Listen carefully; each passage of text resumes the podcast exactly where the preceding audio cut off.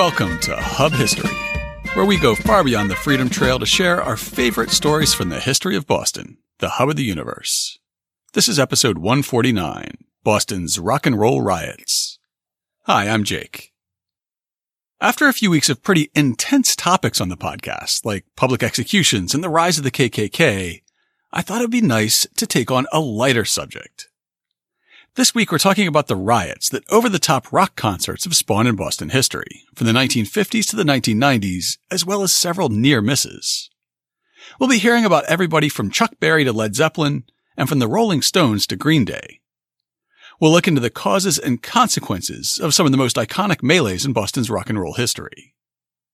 But before we talk about rock and roll and riots, it's time for this week's Boston Book Club selection and our upcoming historical event. My pick for the Boston Book Club this week is Boston Riots, 3 Centuries of Social Violence by Jack Tager. Like we've said many times on the show before, Boston's never needed much of an excuse to start a riot. From bread riots during the Revolutionary War to the 20th century rock riots we'll discuss this week. Published in 2001, this study of Boston's riotous history describes some of the same incidents we've covered on the podcast, including 18th century Pope's Night riots, the 1747 Impressment Riot, the 1834 Ursuline Convent Riot, the 1837 Broad Street Riot, the 1919 Boston Police Strike, and the 1967 Grove Hall Riot. The difference is that where our podcast tends to treat each of these incidents as an event unto itself, a standalone story to tell, Tager traces a few common themes that tie many of Boston's riots together. Among the themes he identifies is the attempt to enforce or rebel against racial and societal norms in antebellum Boston, anti-Catholic and anti-immigrant sentiments in the mid to late 19th century, what Tager refers to as ghetto riots, and waves of anti-busing sentiments. He tries to find the links between, for example, the rise of James Michael Curley's Irish-American Democratic Party machine and the Boston Police Strike riots. And then in turn he ties those to the widespread bias against Irish immigrants at the time of Boston's draft riots a generation or two earlier. When he talks about the causes of violence in Roxbury in 1967 and 1968, and the white blowback against busing in the 70s and 80s, the language Tager uses to talk about race and gender seems dated in 2019. His attempt to uncover and connect the roots of Boston's long-standing tendency to riot is nevertheless worth reading. Now at this point, I'd usually read the publisher's blurb describing the book, but I want to switch it up and instead read an angry 1-star review of Boston Riots from Amazon. Boston Riots is historically inaccurate. Professor Tager seems to think that a scuffle, fistfight, shoving match, or chanting constitutes a riot. In his book Boston Riots, Professor Tager is guilty of semantic manipulation as he redefines the word riot to fit his politically correct neo-Marxist interpretation of Boston history. For example, I was personally involved in a few of the anti-force busing demonstrations mentioned in Boston Riots, yet no riot of any kind broke out. Professor Tager writes myopically, being unaffected and far away from his subject matter. He strangely omits the fact that some of the scuffles which broke out in front of my high school, South Boston High, were instigated by the tactical police force. It is a singular point in history that Boston has never had a riot. Seems to have touched a nerve, eh? Somebody who personally participated in the violent protests against court-ordered busing, we don't know which ones, but many involved assaults on black schoolchildren, thinks that Tager is a neo-Marxist. And he concludes that Boston, which can be objectively shown to be one of the most riotous cities in American history, has never had a riot. If this guy hates it, you know the book must be worth reading. We'll have a link to purchase the book in this week's show notes. And for our historical event this week, we're featuring the upcoming Giving Voice benefit for the Royal House and Slave Quarters in Medford. A few weeks back, I noticed that the event calendars I usually check were pretty sparse for August and September, so I put out a call on social media for organizations that we don't usually feature to get their events onto the show. One of the responses I got was from the Royal House and Slave Quarters, which is a terrific historic site that we once featured back when we had a featured site every week. Though Massachusetts is rightfully proud of our abolitionist past, we often forget that before that sentiment arose, the Commonwealth practiced slavery for about 150 years. The Royal House is the only local site I've been to, and perhaps the only site connected to slavery that I've been to anywhere, that puts the primary focus of your visit on the enslaved rather than their enslavers.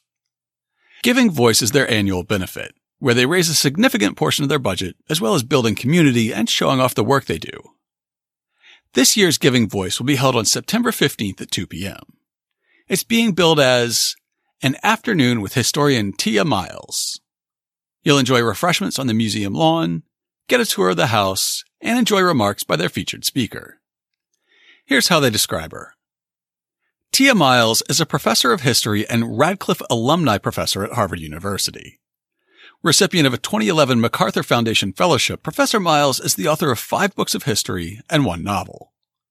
Her most recent work, The Dawn of Detroit, A Chronicle of Slavery and Freedom in the City of the Straits, was co-winner of the prestigious 2018 Frederick Douglass Book Prize, among many other honors.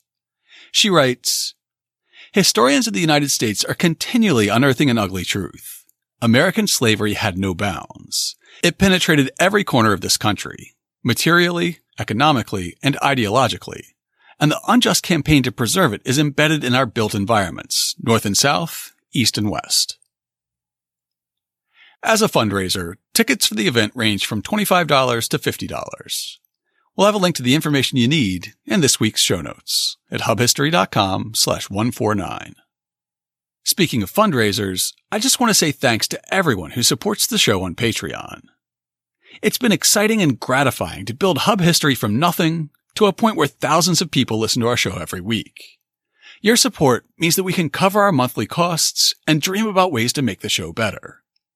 We have big plans to improve the show, from moving our hosting to a different platform, to redesigning the website, to upgrading some of our recording hardware. If you're not yet supporting us and you'd like to, just go to patreon.com/hubhistory or visit hubhistory.com and click on the Support Us link. Thanks again to all our new and existing supporters. Now it's time for this week's main topic. I've always been a huge music fan, and after I moved from rural Appalachia to the big city in the 1990s, I immersed myself in the Boston punk and hardcore scene. It seemed like there were amazing shows every weekend, at clubs like the Middle East and TT the Bears, as well as VFW halls, church basements, and other DIY venues. I was lucky enough to get into the legendary last show by the Bruisers at the Middle East downstairs in 1998 when the not-so-secret special guests were West Coast mainstays Rancid. I saw the Dropkick Murphys play in the basement of a Unitarian church in Duxbury long after they were famous enough to sell out bigger and, frankly, more professional venues. Among all the amazing shows I went to in those days, one night in the spring of 1999 stands out as especially memorable. Now, my memory of a single night 20 years ago is certainly fallible, but I know the Anti-Heroes were one of the headliners, and I know it was the last show for a local band called The Trouble. The Trouble straddled the line between punk and hardcore, with melodic but lightning-fast riffs, street punk-inspired lyrics, and mid-song breakdowns reminiscent of the New York hardcore scene. They were a favorite band for a lot of Boston punks, so when they announced that they'd be breaking up, people came out of the woodwork for their last show. The rest of the lineup is fuzzy in my memory, but after looking at other people's accounts of the evening, I see that Patriot was one of the headliners and local punks The Vigilantes were opening. The Ducky Boys were there, of course, because they played practically every show back then. I'm pretty sure they even opened that Dropkick Murphys gig at the church in Duxbury. The show was booked at the Greek American Club, which a lot of people called the Greek American Political Hall on Green Street in Cambridge. After climbing a couple of flights of steep stairs to their performance hall, you were confronted with a gymnasium-like space with a stage on one side. Al Quint, editor of the punk zine Suburban Voice, was kind enough to dig into his personal archives of the magazine and share his coverage of that evening with me. Unfortunately, the show with The Trouble, Ducky Boys, and Vigilantes at the Greek American Club was quite bittersweet. People turned out in droves for this one, and the line stretched down the block. The main reason for the turnout and the bittersweetness is because it was The Trouble's final show. What a way to go out. Ripping through songs like There Was No Tomorrow, which of course there wasn't, it left the crowd chanting, "Don't break up, don't break up," repeatedly. Few bands in Boston bridged the gulf between punk and hardcore, and The Trouble's raw aggression and tuneful underpinnings will be missed. The article also notes that Al stepped out to get a soda after The Trouble's set, so we missed the excitement of what came next. Somebody started a fight during the Anti-Heroes set. Honestly, there were a lot of fights at shows in those days, so this wasn't especially memorable. At a club, the bouncers or wizard security would drag the combatants out, and the show would go on. At a more DIY venue, the crowd might just close in on whoever was causing trouble and push them toward the door, while the band didn't miss a note. Unfortunately, this particular fight broke out just as the beat cop making his rounds in Central Square poked his head in the door to see how the evening was going. Dano Pugach of New Noise magazine remembers a slightly more dramatic version of what went down, writing, "We've always had a skinhead contingency in Boston, but most of them were sharps, aka anti-racist. Only in Boston would you find African-American or Asian-American skinheads, and God bless them. A few songs into the set, a huge fight broke out. I didn't see most of it, and all I know is second- and third-hand accounts over the years. The gist of it is that there were racist versus non-racist skins fighting, and someone started a fire in the bathroom." However, his memory of what came next matches mine precisely. Apparently that beat cop called for help because before we knew what was going on, the Cambridge Police riot squad came charging up the stairs into the hall. They had on helmets with face shields, and they were carrying nightsticks and those big clear plastic riot shields. They shut down the show nearly instantly and forced everybody out of the building in a rush, half trampling each other as they crowded down the narrow stairwells. That was my induction into the fraternity of rock and roll riots in Boston. As we've said before, even before in this show, Boston has never needed much of an excuse to riot. Over almost 4 centuries, we've had political riots, hateful riots, and plenty of frivolous riots. In past episodes, we've discussed Boston's ancient Pope's Night celebrations, which nearly always devolved into riots, a riot that broke out when a drunken sailor was arrested in Revere, and a Thanksgiving Day riot at Harvard that students started just because. We've seen anti-immigrant riots directed at Irish Americans on Broad Street and at Charlestown's Ursuline Convent, and we've talked about riots sparked by protests over unlawful impression into the British Navy in the 1740s, the Stamp Act in the 1760s, and even police violence against peaceful protesters in Roxbury in the 1960s. Of all the things people could choose to riot over, a rock and roll show might just be the most frivolous of all. And yet Boston, like many other cities, has a rich history of riots and near riots at rock concerts. If you take enough excited young people with hormones and quite possibly booze or drugs coursing through their veins, and you pack them too tightly into a confined space, it doesn't take too much of a spark to set off the powder keg. Perhaps the biggest rock-related powder keg of them all arrived with James Brown's concert at the Boston Garden on April 5th, 1968. Dr. Martin Luther King Jr. had been murdered the evening before, and cities across the country were bracing for a wave of rioting. As we discussed with author Ryan Walsh, officials first thought about canceling the James Brown concert, but then decided to not only go on with the show, but to make sure it was simulcast on WGBH, then replayed later that evening. Mayor Kevin White, whom Brown described as a swingin' cat in a bit of creative fiction, insisted on being invited on stage during the show to address the audience. He paid tribute to Dr. King, saying that King died for all of us, black and white. Then he continued, "This is our city, and its future is in our hands. Tonight, and tomorrow, and the days that follow. Martin Luther King loved this city, and it's up to our generation to prove his faith in us. So all I ask you tonight is this. So let us look at each other, here in the gardens and back at home, and pledge that no matter what any other community might do, we in Boston will honor Dr. King in peace." Thank you. A little over an hour into the show, a large group of mostly African-American fans began pushing through the barricades and climbing on stage. The white police officers who were detailed to the garden that night began forcing them back. Perhaps sensing how badly this moment might turn out, both inside the crowded arena and for viewers at home, Brown quickly asked the police to step aside. "Wait a minute. Move off. I'll be all right. I'll be fine. I'm all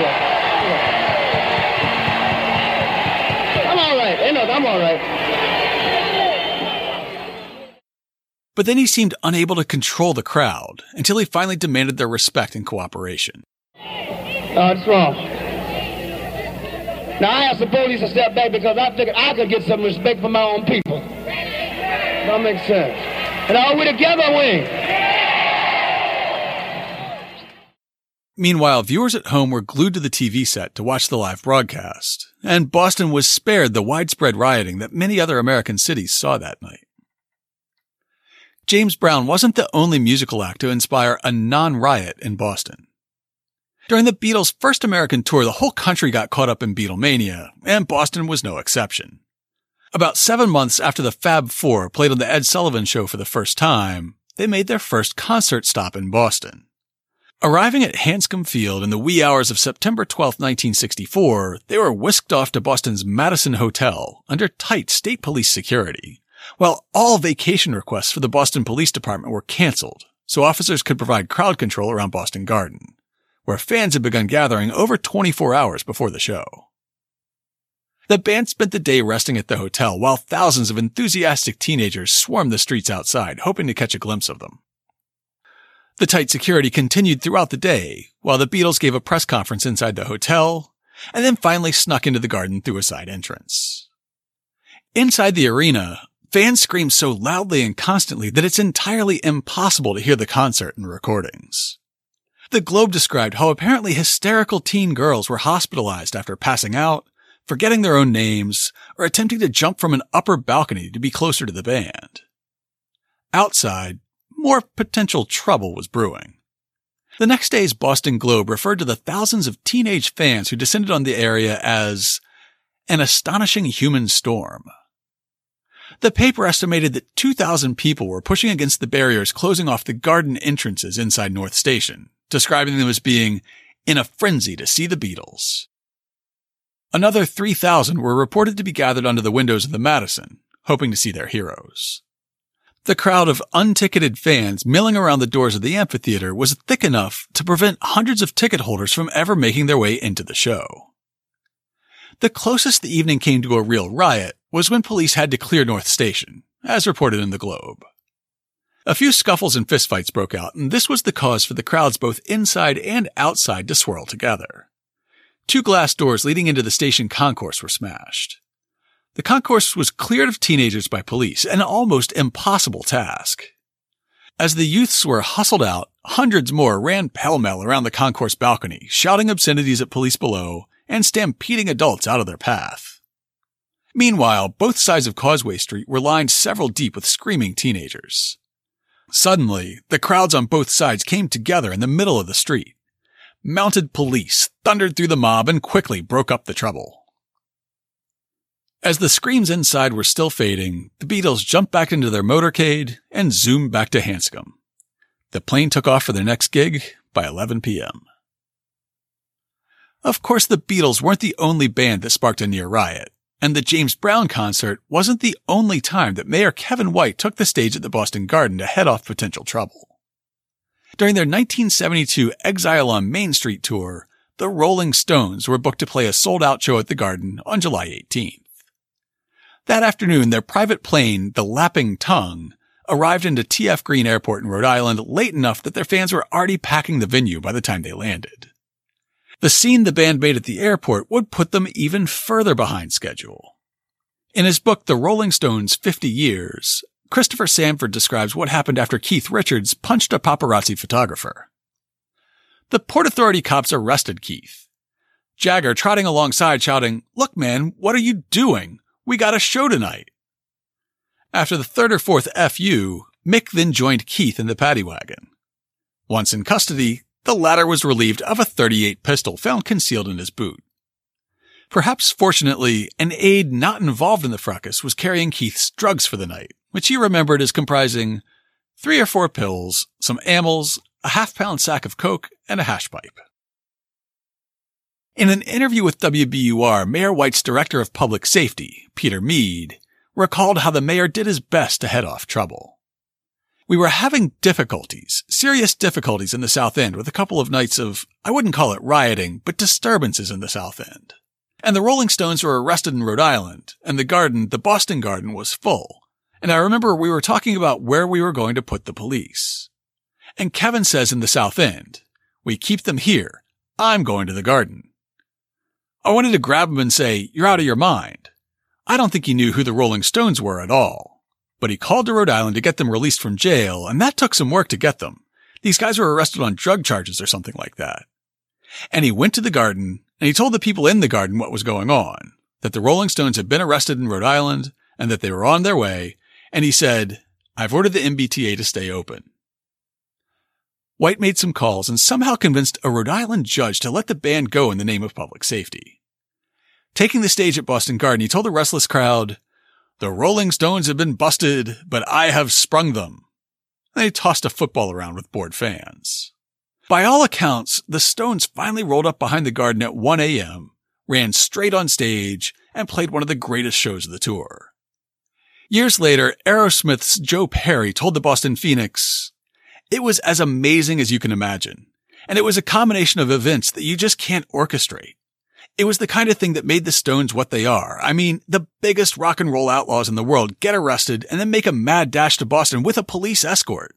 And I remember Mayor White throwing a football out into the crowd to keep everyone occupied. And then finally they arrived, the street-fighting men with the rock and roll lifestyle they had.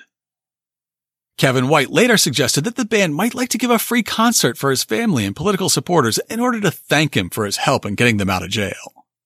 It didn't happen. Besides all these almost riots, there have been a handful of real rock riots in Boston, including one that ended with the promoter being charged with inciting a riot and promoting anarchy, and rock concerts banned in Boston. Alan Freed is remembered as the father of rock and roll, after coining the term to describe the types of records he played on his Cleveland radio show in the early 1950s. He was known for peppering his broadcasts with hepcat lingo, and for promoting African-American artists instead of playing covers of their songs by white artists. Starting in 1952, Freed began putting on the first rock and roll concerts, first in Cleveland and then around the country. In 1958, Alan Freed was touring with a concert series known as The Big Beat. It featured about a dozen rock and roll performers headlined by Jerry Lee Lewis, Buddy Holly, and Chuck Berry.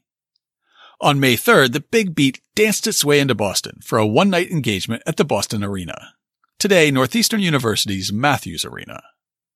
About 6,000 fans, mostly teenagers, packed into the arena, at times screaming, standing on their chairs, or even dancing in the aisles.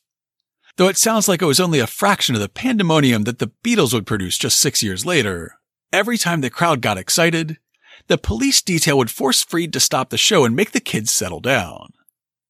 In the May 5th edition of the Boston Globe, Boston Arena manager Paul Brown describes his idea to keep things under control by refusing to lower the house lights. The kids were standing on the seats and dancing in the aisles the minute the backs of the police were turned, and the building was dark with only the spotlights on, so I said, the heck with that, and ordered all the lights on. Freed stopped the show and talked with Police Sergeant John Connolly, and he backed me up. So what did Freed do but apologize over the microphone for the bright lights and add, it looks like the police in Boston don't want you kids to have any fun. Accounts say that this is the moment when the evening turned ugly, with fans tearing out their seats and throwing them toward the stage. Chuck Berry was forced to take cover behind his band's drum riser. A few minutes later, the show ended, and the hall was cleared. A May 4th Wire story describes what happened as the crowd entered the streets outside. Gangs from a rock and roll jam session at Boston Arena ran berserk early today through Roxbury and the Back Bay. 15 persons, including 6 women, were stabbed, slugged, beaten, or robbed by the teenage boys and girls who were among 6,000 attending the riotous session. A story in the next day's Globe continues, violence followed the show at Boston Arena. A Stoughton sailor was stabbed and 14 other persons were slugged, beaten, or robbed by a satin-jacketed pack of teenagers after they left the arena. Among the crowd that night was Albert Raggiani, a 19-year-old sailor from Stoughton. WGBH interviewed him about his experience in 2014. It was a really good show. Everybody was really into it. What a crowd. We were up in the balcony so we could have a good view of the stage and everything going on. All of a sudden, the lights go on in the whole place, and you see all the aisles. You just see rows of cops running down the aisles. Alan Freed come out and said, I guess the Boston police don't want you kids to have any fun. As the show ended, police forced the audience out of the arena and into the surrounding streets, where Ragiani was separated from his friends. All of a sudden, there's a guy in front of me. His eyes look kind of glassy, so I figured now he's either on drugs or drunk. And then the next thing I know, I get hit in the back of the head. He said that he was surrounded by a pack of toughs. They really worked me over, whacking me from all over, people screaming, fists, a knife coming at me. I could hardly put up my arm to defend myself. Of the 15 people who were reportedly injured in the melee outside the concert, Ragiani was the most seriously hurt, though he always suspected that he was assaulted by outside agitators, not his fellow rock fans. He was hospitalized for 2 weeks as he recovered. Though his assailants were never caught, the DA's office did whisk him from his hospital bed to the courthouse to testify. He told WGBH, "They bring me in the grand jury and they ask me just one question that always sticks in my mind. Did Alan Freed say this? I said, yes, he did." Like Ragiani's testimony, most accounts of the concert say that Alan Freed told fans that the Boston police didn't want them to have any fun. However, a few versions say that a local DJ who was helping with the show was responsible for the comment. When Freed was finally able to tell his side of the story in the May 6th Boston Globe, he categorically denied having made the statement. However, he did describe his battle with arena management over the house lights. The Globe reported, "Freed said that I did ask the management 4 or 5 times to please turn the lights down. I said at one point, this show is not going to continue until the lights are down. These people have paid their money and they are entitled to hear the show. They did finally turn the lights down, but the fellows in the projection booth kept pointing at a police sergeant. Even before the show started, that police sergeant had come up to me and said, 'We don't like your kind of music. There are nothing but hoods in here.' I took that sergeant to the front of the house and I pointed out to him how the kids were all beautifully dressed in jackets and ties and cute dresses, and I said, 'How can you call these people hoods?' The sergeant just shrugged his shoulders and walked away. I admit some of the kids did get out of their chairs at the end of the performance. They always do. But we've never had any trouble in any of the other 38 cities where we've appeared. These kids in Boston were the greatest. They were swell, wonderful kids. But the police were terrible. They were brutal. They grabbed kids and shoved them back. I saw one of them grab a little 14-year-old girl and call her a foul name. I was shocked. After all, I've got teenagers myself. I said to one of the cops, 'How can you treat these kids like that?' And he answered, 'They're out of line.' We had no incidents inside that arena whatsoever. We've been treated fine in 38 other cities, but not in Boston, where the police were looking for a scapegoat." The local press was more than happy to treat Alan Freed as that scapegoat. An editorial in the Woburn Times on May 6th called for his head, saying, "We have a solution. Alan Freed should be barred from ever conducting a youth entertainment session in Boston or anywhere else." It continues, "It might be a good thing to give Alan Freed a bit of the bumping around that innocent Bostonians got from the kids he bedeviled into gangsterism." That same day, an editorial in one of the Cleveland papers, where they thought they knew Freed pretty well, condemned all of rock and roll. "These rock and roll shows seem to adult observers to be designed mostly for young persons who are confused by immature romantic notions and have little or no standards of taste, at least in music. They throw away their money to the show promoters for that dubious privilege of having their eardrums and their intelligence, if any, assaulted." In the days following the Boston show, Freed's Big Beat concerts were canceled in New Haven, Connecticut, Newark, New Jersey, Troy, New York, and only allowed to proceed under strict conditions in Providence. Claiming that they hadn't offered him any support in the wake of his arrest in Boston, Alan Freed quit his job at WINS on May 9th. The same day, a grand jury in Boston indicted him for inciting a riot, as well as for violating the state's anti-anarchy law, which carried penalties of a $1,000 fine and 3 years in prison. He turned himself in, then on May 15th he was released on bail and given a trial date in January. After several delays, the anti-anarchy charges were dropped the following March, and he was eventually acquitted of inciting a riot. In the days after the Big Beat riot, Boston Mayor John Hines, namesake for the Hines Convention Center, came out strong with a condemnation of rock and roll. He told the Boston Globe, I am against rock and roll dances such as the performance at the arena last Saturday. This sort of performance attracts the troublemakers and the irresponsible. They will not be permitted in Boston, and no outside promoters need apply. A license was given for the performance at the arena, and the promoter agreed to have a complement of 2 sergeants and 9 policemen to keep law and order. Even with this array of police, the performance got out of hand. We will have no more of it in Boston. Mayor Hine's ban on rock made a lot of headlines, but it didn't have a lasting effect on the Boston music scene. However, that wouldn't be the last time that a rock riot ended up causing a Boston mayor to issue a ban. The next time, it wasn't a ban on rock and roll, but instead a ban on one of the biggest rock groups of the era. A lot changed in the 17 years between 1958 and 1975. Chuck Berry, who was singing about Johnny B. Good in 1958, may not have recognized Led Zeppelin's 1975 hit Kashmir as music, much less the next evolution of rock and roll. Like U2 a half-decade later, Zeppelin had basically gotten their foot in the door of the American music scene by succeeding here in Boston. They made a name for themselves in 1969 with a series of shows at the club The Boston Tea Party, which author Ryan Walsh told us more about back in episode 70.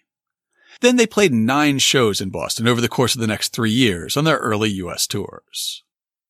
So when the band announced a new U.S. tour would be stopping in Boston on February 4th, 1975, fans were excited. Tickets were scheduled to go on sale at the Boston Garden box office on January 6th, so 3,000 people lined up on the sidewalk outside the night before. According to Steven Rosenblatt, ticket manager at the Garden, this was normal. For years and years, we had people line up overnight to wait for tickets, he said. However, that night, the temperature in Boston dropped down into the single digits, and the Zeppelin fans just weren't prepared for it. Stephen Davis, author of 2 books about the 1975 Zeppelin tour, said, "By about 5 p.m., kids began to line up on Causeway Street outside the old Boston Garden. They were all dressed in blue denim jeans and jean jackets and things like that, and they were freezing." Boston Garden management took pity on the fans and decided that just this once they'd let them all come into the lobby and wait inside until the box office opened in the morning. This turned out to be a fateful mistake. According to Davis, pretty soon they were passing bottles of Boone's Farm apple wine and Ripple, another kind of wine they had back then, and smoking joints and generally getting rowdy. As the night wore on, the ticket lobby became boring, and members of the crowd broke into the actual seating area of the Garden. In their interview with Davis, WGBH comments that this is the moment when things went from rowdy to riot. Davis continues, "The kids broke into the beer concessions and started feeding themselves, and when the next shift came on, they turned the fire hoses on them. Then they turned the fire hoses on Boston Garden. Then they started to torch the seats." Rosenblatt recalls, "You couldn't have this kind of crowd running around untethered inside the building, so we decided to open the ticket windows." He said the concert was sold out by 6 a.m. Our old friend Kevin White, who'd been described as a swingin' cat by James Brown and personally got the Rolling Stones out of jail, was still mayor of Boston, and this time around, he wasn't feeling so lenient. He called in the BPD riot squad to disperse the crowd with nightsticks and attack dogs, but not before the rioters did $50,000 in damage. The president of the Boston Garden Arena Corporation was interviewed by the Globe the next morning. He said, "You have to laugh. If you didn't, you'd cry. Here we brought them into the Garden for 2 reasons, to take them out of the cold and to relieve the harassment of railroad and subway passengers. What's the use? You try to take care of people and then you get burned. Why go out of your way?" Stephen Davis said that he was personally present when White visited the arena the next morning, recalling, "He saw the burned seats and the flooded hockey rink and the trashed concession stands, and he said, 'Led Zeppelin will never play in Boston again.'" Kevin White was right. He ordered a 5-year ban on Led Zeppelin shows in Boston, so they skipped the hub for the 1977 tour. Then in 1980, drummer John Bonham died, and Led Zeppelin was gone. White was elected to a 3rd term later in 1975 and then a 4th in 1979. After that, there were minor disturbances at a BU performance by the Stompers in 1982, and after a show by New Order at the Boston Opera House in 1985, but the next memorable riot came in the 1990s, and all my friends claimed to have been there. On the evening of September 9th, 1994, alt-rock radio station WFNX hosted a Welcome Back Weekend show for local college students at the Hatch Shell, the open-air bandstand along the Charles River that's better known as the venue for the Boston Pops' annual July 4th concert. Early in the summer, WFNX and the Boston Phoenix had begun the booking process for their big back-to-school concert, and somebody recommended the obscure San Francisco Bay Area punk band Green Day. The bookers did their thing, Green Day was signed for the show, and then something completely unexpected happened. Before the summer was over, they blew up into one of the biggest pop sensations in the country. An article on Vanyaland quotes Ted Drozdowski as saying, "No one could have predicted how quickly the Bay Area brats would rise to mega popularity. August saw the band steal the show at Woodstock 94 with a set that ended with a massive set-ending mud fight. It was replayed on MTV ad nauseum over the next couple of weeks, alongside the Longview and Basket Case videos. The album Dookie was certified platinum by the beginning of September, and on September 9th, somewhere between 70,000 and 100,000 people showed up at the Esplanade. The WFNX summer series usually drew between 8,000 and 10,000 people. With far more than that expected to turn out, the Boston Globe ran down the additional preparations that had been made on the morning of the show. Police plan to have about 100 officers on site. A private company, Wizard Security, will supplement the officers. These are people who will be monitors throughout the crowd, said Phoenix Special Projects Director David Bieber. They'll be there to assist. We told the MDC and the police that when it comes to public safety, we'd rather err on the side of caution. And they basically told us what we should have. At least one lane of Storrow Drive will be closed, possibly the entire road if the crowd safety situation dictates it.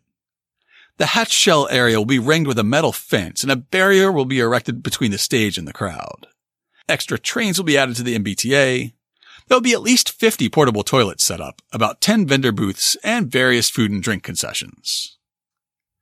In a decision that someone out there definitely regrets, one of those food and drink concessionaires was selling 90s appropriate Snapple in glass bottles. On the Esplanade, things were tense even before Green Day took the stage. Just for fun, I asked my friend Joe Harris about what he remembers from that day. He emailed me a short summary. Dad dropped four of us off at the Museum of Science and told us to meet him back there after the concert ended. We walked over to the Esplanade and ran into another dozen Hingham kids along the way. Mises opened and no one gave a crap.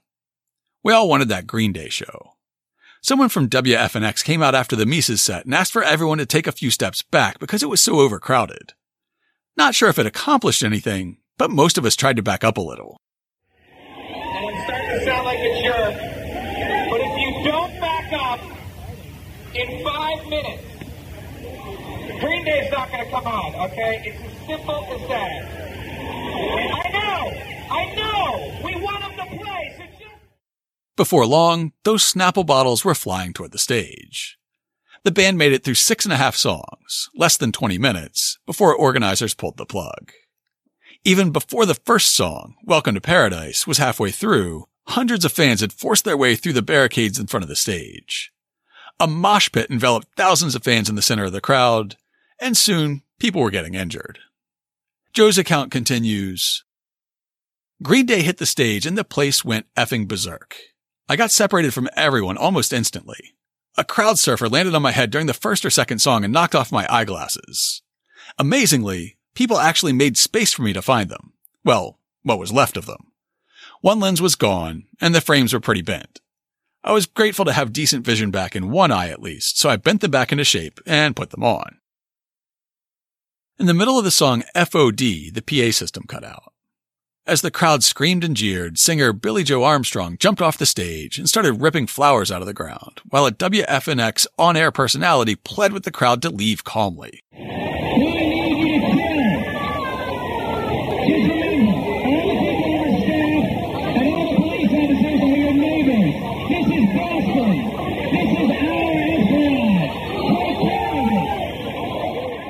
Joe remembers that the worst of the chaos happened after the band left the stage. The show only lasted a few songs because the crowd was so unruly. Green Day bailed, the WFNX guy told us to go home, and that was when the crap really hit the fan. Now there were tens of thousands of people on the Esplanade with no place to go. The cops were dispersing the crowd, and I was lucky to find the three guys I came with. Some people were convinced that my buddy had weed stashed under his beanie, and they chased us for a block or two. We made it over to Charles Circle and stopped to get a drink at the CVS. The place was in the process of being looted by hundreds of displaced concertgoers. I grabbed an orange juice and walked out with it. In my mind, I was a badass. In reality, I was a 14-year-old sophomore with broken glasses. We walked back to the Museum of Science and found my dad with the caravan. He was kind of pissed I broke my glasses, but glad we were all okay. Juliana Hatfield played in the Lagoon at the Cambridge Side Galleria later that weekend, and that was a far more laid-back affair. His experience more or less aligns with the reporting in the next day's Globe that, for more than an hour after the concert ended, state and Boston police scuffled with scores of jeering, angry concertgoers, some of whom pelted the police with bottles, rocks, and mud. The Boston Herald added, requests for the crowd to disperse failed to move along a hardcore group of about 5,000 people, who taunted police and began throwing bottles at officers and concert staff. At 9:30 p.m., a line of approximately 100 state troopers and Boston police officers formed a human wedge and drove the crowd out of the Esplanade and into the Back Bay. 2 days later, the Metropolitan District Commission, precursors of today's DCR, announced that they would no longer allow rock shows on the Esplanade. I moved to Boston 3 years later, and I was always told that the Green Day riot was the reason it was so hard for punk and hardcore bands to find willing venues in Boston. That's probably why the Trouble's last show was being held at the Greek American Political Hall instead of a club, when I experienced my own little rock riot. Why don't we hear anything about rock riots in Boston these days? Is it because guitar music's for grandpas now? Or perhaps it's because we're too busy rioting over sports wins and losses. If you have a theory, write in and let me know. To learn more about Boston's many rock riots and near riots, check out this week's show notes at hubhistory.com/149. We'll have audio of that notorious Green Day show, video of the Beatles being interviewed at the Madison Hotel in 1964, and a few photos of the Led Zeppelin and Green Day riots. We'll also have links to the articles we cited about each of the riots and near riots in this week's episode. And of course, we'll have links to information about our upcoming event and Boston Riots, 3 Centuries of Social Violence, this week's Boston Book Club pick. Special thanks this week to Al Quint of Suburban Voice for going into the archives to bolster my fallible memory of the Trouble's last show. And thanks to Joe Harris for sharing his experiences of the famous Green Day riot. Before we let you go, we have listener feedback to share this week. Our friends over at the Boston Preservation Alliance took to Twitter to say, looking for a podcast that uncovers Boston history? Then check out Hub History for Boston stories beyond the Freedom Trail. Our fellow podcasters at the Inward Empire podcast also recommended Hub History to their followers. They said, Hub History is a great podcast about the history of Boston. Well-researched, well-written. I've learned a bunch about my hometown from listening. Check it out. Our listeners should check out Inward Empire as well. They release a handful of episodes each year where the hosts take a deep dive into the ideas and ideologies that drive American history, from the Molly Maguires and Pinkerton thugs to the rise and fall of the Diem regime in South Vietnam. Somebody who goes by the Twitter handle mbiker gave us a bit of understated praise. The podcasts keep getting better and better. After listening to our episode about the so-called pirate tunnels under the North End, Michelle S. also had a simple response. Great episode. Thanks for the research that went into this. Kent B. used chore time to catch up on a few of our past episodes, writing, had yard and other work to do today, and I learned a lot listening to several episodes. Now, when I should be winding down, I see you posted your Quebec episode. We love it there. Okay, I guess one more before bed. Kent has it all figured out. If you do yard work, housework, workout, or commute to work, you have time to listen to podcasts. And if you're listening to podcasts, you should make sure that one of them is Hub History. We also got a few comments on our show about Mayor James Michael Curley's attempt to ban the Ku Klux Klan from meeting in Boston.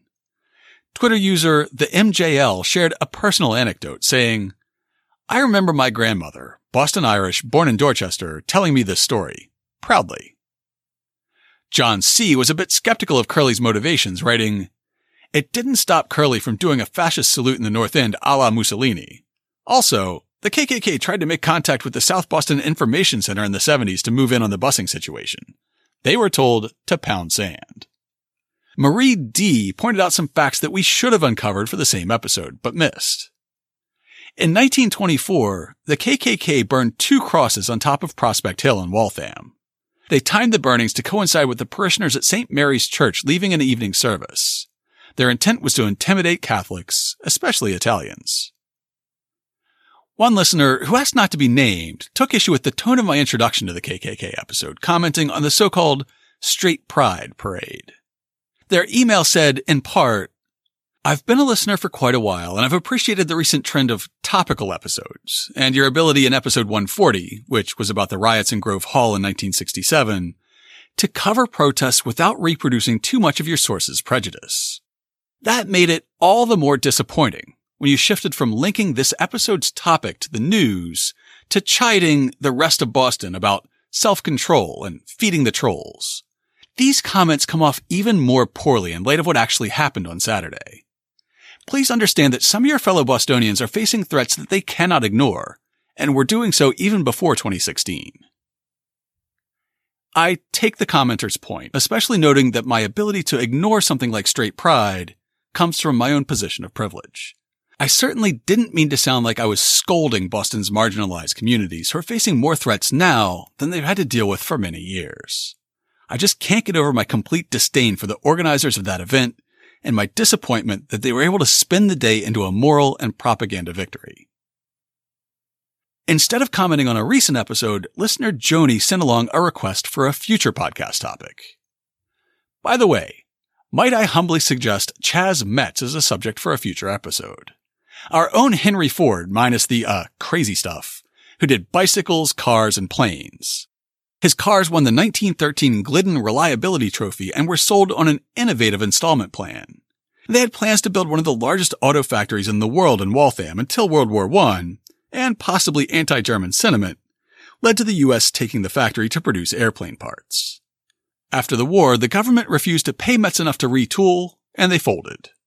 Oh, and he was responsible for one of the first production motorcycles in the country, and the first car to the bottom of the Grand Canyon. If there's a topic that you'd like to hear about on a future show, drop us a line. We can't guarantee that we'll use your suggestion, but we'd love to hear it. We also like getting your factual corrections and your alternate sources that we missed. If you want to leave us some feedback on this show or propose a future topic, you can email us at podcast@hubhistory.com.